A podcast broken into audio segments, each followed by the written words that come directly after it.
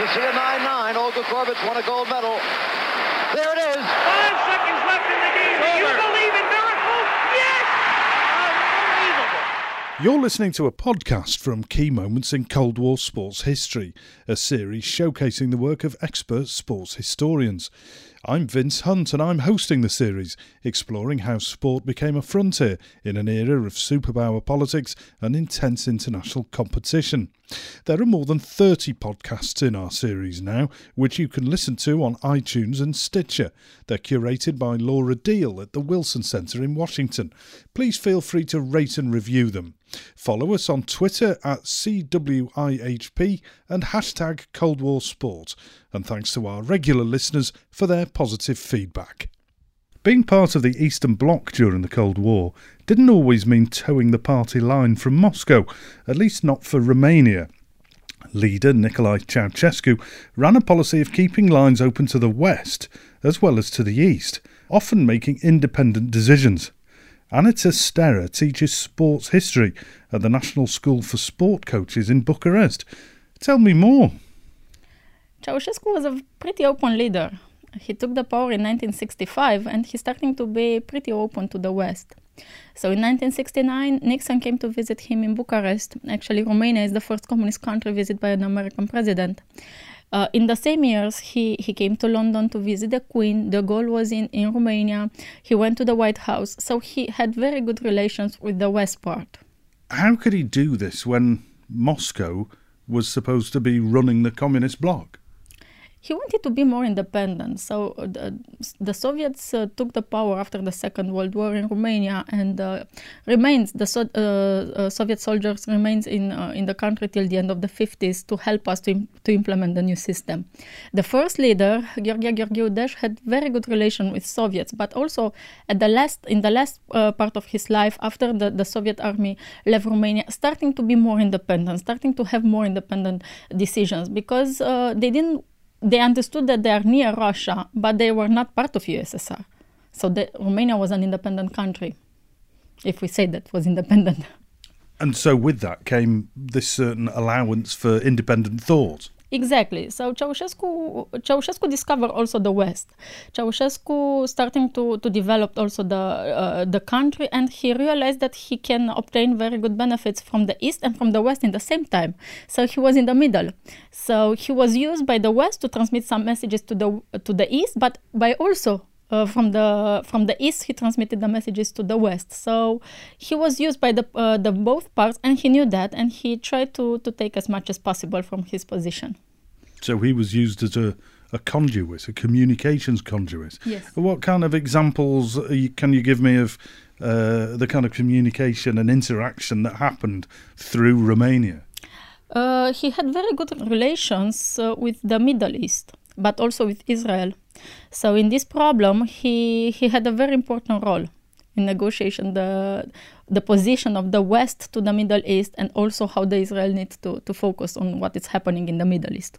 If Ceausescu has lines open to the West and the East, where does he draw his influences on when it comes to sport and sports training and sports competition in the Cold War? It's interesting because in the Cold War, Romania for sure took the Soviet model.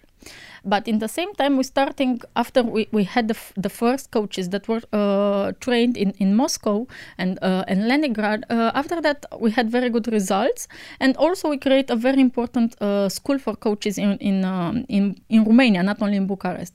And the results starting to appear year by year. So Romania had very, very good results from 1952 when we joined the first Olympic after the Second World War till I can say 2000. It's interesting that till 1976, no one of our politicians or leaders from the communist area will use the sport more than internal politics, domestic politics. So they will develop very well the sport for all, because this was the way how the population will be controlled. So all the factories will have a club, all the schools will have a club. So this was the only purpose. Even we have very, very good results. But what is happening in 1976 will change everything that we knew in Romania. Because in 1976 we have the Montreal Olympics, and Nadia Comăneci, the gymnast who took the first 10 in an Olympic arena. So the popularity that Ceausescu obtained from Nadia Comăneci, but also the popularity will transfer to Romania, and automatically to his regime, will be so great. So no other political, economical or cultural event will bring so much popularity, positive popularity, to Ceausescu's regime. So after this this episode, he will start to use sport in the international speeches. So he will start to use sport to have different negotiated. And this is what's happening with 1984 Olympics. This is the best example that we can have it. That's really important in terms of why sport matters, yeah. Isn't it? Because if he then realises that Nadia Comăneci has got all this attention, how does he implement that at the grassroots level? So it's interesting, first of all, when Nadia Comăneci will come back in the countryside, he realized that the two coaches that Nadia Comăneci had, they were not Romanians. They were from Hungarian minority. And he was very upset of that. So the first decision that he took it was to change the coaches, because he wanted that the success of Nadia Comăneci will be 100% a Romanian success. But Nadia Comăneci will be moved from the gymnastics school that was in Onești, the city where she was born, to Bucharest. And in Bucharest, she was treated like a VIP person. So she can do whatever she wants, even she was 15 years old. She can practice whenever she wants. So the results will start decrease, not increase. In the same time, gymnastics will become the most famous sport in Romania. So starting with 1977, Ceausescu will transmit the gymnastic competition, the European Championship or the World Championship live on TV.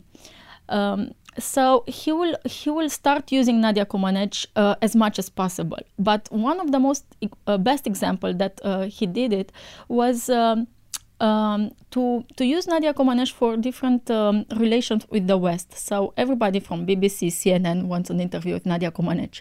Everybody wants to write a book about her success, or wants to make a movie or a TV show. So all this will be negotiated directly by the government, with a lot of money, and all the money will be sent to some private accounts. So none of this money will go to Nadia Comăneci for sure. But it's another example that he's starting to be open to the West. And a lot of journalists came to Romania during that years to speak with Nadia Comăneci. The money was stolen. Yes, stolen. So she didn't know. She knew that the regime told her to do that. You know, but when you have first of all, you need to think that she was pretty young. So when she won in 76, she was 14 years old. So this happened from 1976 till 1980, 81. So she was in her early 20s. So you don't have any decision that you can make. So the system said you to do that, you will do that. It's interesting also that in 1980 we have a very interesting example. First of all, what's happening with Nadia Comăneci in 76 will upset Moscow, because till that moment Moscow will have the popularity in gymnastics. This is the reason that till today there are a lot of journalists who confuse Nadia Comăneci as a Russian gymnast. Also Nadia, it's a Slavic name, so everybody said, you are from Russia. No, I'm from Romania. So also in Rio 1 month ago a journalist told her the same. So and also the public opinion. So Moscow was very upset on what's happening in 76, you know. Nobody expected something like that, even that Nadia Comăneci won the European tournament. But Moscow was more upset, because they knew that in 1980 the Olympics will be in Moscow. So they wanted to have the gymnast that will beat Nadia Comăneci, the gymnast that will beat the perfection, that to transmit the message, look, the perfection doesn't exist, or our gymnast is more perfect than the gymnast who took the first perfect 10.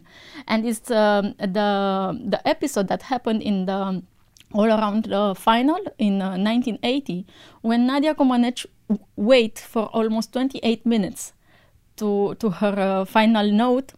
During this period of time, the gymnasts from Soviet Union finished the competition, and the judges needed to wait to see what note to give Nadia Comăneci, so she'll finish second.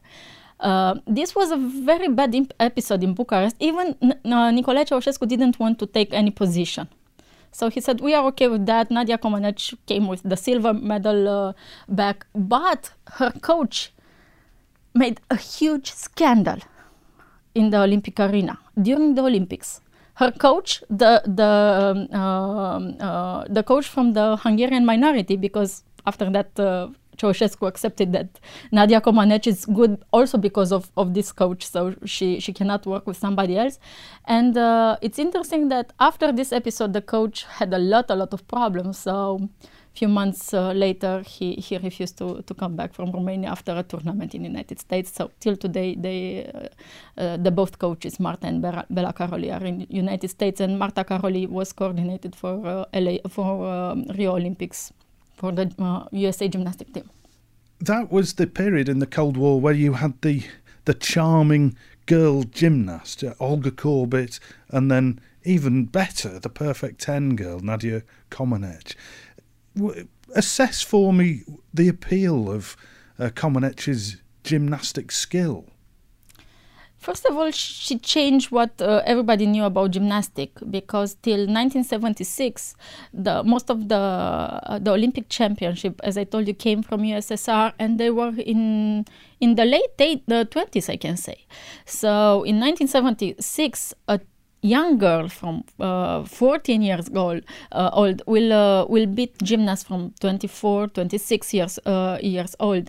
So she will change this approach, first of all. Now we see that in the last two Olympics, the age of gymnasts increased, but till 2004, the age was somewhere around 16, 17 years old. You cannot have more than one Olympiad, so we have only few examples with gymnasts that took two Olympic editions. So this is the first transformation that she did it. In the same time, she came with a different approach of exercises. So everything is more dynamic. Everything had it's a fast way when you are on the bed or on the floor. So it's something faster than that was in the past. So from that moment, as I told you, with Nadia Comăneci, Béla Károlyi, her coach, create a new gymnastic school, and gymnastics in Romania will become the most popular sport, and the results will continue. So we're starting with Nadia Comăneci, but what we have after Nadia Comăneci is better and better. It's interesting that in Rio is the first time in the last 40 years when Romania didn't qualify. So in Romania, it was a very, very big debate. What's happening? Because we had the most important results in gymnastics.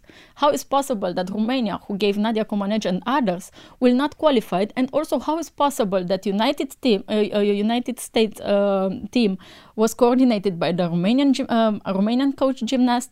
The British team was coordinated by a Romanian coach gymnast, and so others. So why all this? Coaches that were formed, especially during the communist period of time, after the revolution, moved from Romania, and they create spectacular teams in other countries. There's a lot then that's resting on this Cold War period in Romania. Not only was a spectacular athlete, great gymnastic coaches, good systems, the whole of Romania falls in love with gymnastics. These are real legacies of the Cold War then, to this day. Yeah, it's interesting, but you know, I'm a researcher, so I look at all these files from all these athletes. I see the athletes somewhere on the top. They were all the time on the podium, and I imagine they have a perfect life. You know, when you come back with a gold medal, that means that everybody will be near you and give you whatever you want. You are the king or the queen of the country. It was not like this. I read Nadia Comăneci's file. After 1976, Nadia Comăneci will be all the time spied by Securitate, the Romanian secret police. Her nickname will be Corina in the file. So I read the file related with Nadia Comăneci, and I was so sad when I see in 85, 86, that the people who spy her wrote that she's very, very upset because she was not able to find soap. So after you retired, you have a normal life like everybody in the country. So you need to work, you need to spend, in the 80s, the life in Romania was not the best one, so you need to wait 6-7 hours in a huge line till you are able to have some yogurt or milk or some chicken. The same life Nadia Comăneci will have it, even she was the star. Even everybody knows her. No, after you retired, you'll have a normal salary and a normal life like the others. And Nadia Comăneci, the most important gymnast in the world, she was upset because she was not able to find soap. This is the reason that she decided to run away. It's interesting that in 1981, when her coaches left in United States, actually was a tournament. The name of the tournament in 1981 was exactly Nadia 81, and the tournament was made by the Romanian Gymnastic Federation together with the USA Gymnastic Federation to promote gymnastics, because in 1984 the Olympics will start. So during this tournament, in the last day, Marta and Béla Károlyi, the coaches of Nadia Comăneci, remains in the United States. They refused to come back, and they asked her.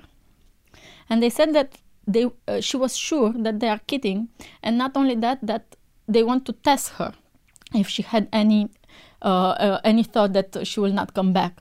So she couldn't understood. She was 21. She couldn't understood that the real life is not what she saw, because when you are in a camp for training, you have everything that you need, and you don't know what the real life is. The coaches knew what the reality is, so she refused. She said, "No, I have everything in the country. Why do you want to remain here?" And she was more than sure that it's only a joke. In the airport, she understood that it was not a joke, and they remained. Until 1989, when she ran away from Romania, she didn't speak with them. Even for LA Olympics, she was in the United States, but this was one of the conditions put it by Securitate to her, that she doesn't have any conversation with the coaches, even they will meet in the Olympic arena, gymnastic sport arena. And she said that in 1 month that she spent in Los Angeles, she met Béla Károlyi, her coach, for only 20 seconds. So in that moment, both of them, they understood that they cannot speak, so everybody went to a different direction. So this was everything that she had it for almost 8 years, 9 years. 5 years after the 84 Games, Nadia Comăneci defected. What can you tell me about that? At the end of November 1989, she went to a party. She met somebody that was from United States, and she planned to take some Romanians, and she was the last one that joined the group. So she went Romania 29 of November 1989. She walked from Romania border to Hungary. In Hungary, everybody gave her a different position, like the president of Hungarian Gymnastic Federation and stuff like this. And she refused it. She continued her walk to Austria. And from Austria, she went directly to the USA Embassy, and she asked for a ticket, and she fly away to New York. And now she's in the United States. She's married with an American gymnast, Bart Karner, and they have together a gymnastics school there, but she's pretty involved in different projects in Romania, so she had a very, very strong relation with Romania till today. Where does Romania fit in the end of the Cold War? We are one of the last countries, if you don't mention USSR, that had a revolution. But what it's interesting, what's happening in Romania in 1989, in December 1989, we have the only violent revolution. So it's not the same like Hungary, Poland, Czechoslovakia, or East Germany. A lot of people died. Almost 1,000 people died during the days of the revolution in the middle of December 1989. And after that, Romania is the only country who killed the leader. So Ceausescu was killed on the 25th of December 1989. And post the revolution, has Nadia Comăneci kept up her links with Romania? Yes, she came back to Romania, I think, in 1994, if I'm correct. She had a wedding in Romania, so it was a big wedding. And it's interesting, when she came back, she also, I read in her memories, she said that she didn't know how the people will report on what she did. So she said that she was afraid to come back. So she come back, and it's interesting, but the moment when we knew that Nadia Comăneci is coming back, there were a lot of people from the airport till the hotel that she was accommodated. There were people on the streets with flowers. I remember I was there, I was 10, I think. And I went there with my father, bring her flowers, because she was back to Romania. From that moment, she came regularly. So I can say that she can be every month. She's involved in different social and cultural projects, also sport projects. She was nominated from Romania to become an IOC member, and she was rejected because she's living in the United States and she cannot represent Romania in the IOC if she's in the United States. And but she's pretty involved. And is Nadia Comăneci considered the queen of Romanian gymnastics? Yes. Yes, no. Till today, she's the best gymnast. After that, also we had very good names and very good results, as I told you, in gymnastics. But all the young girls that wants to start gymnastics, she's the image. So I want to go to be like her.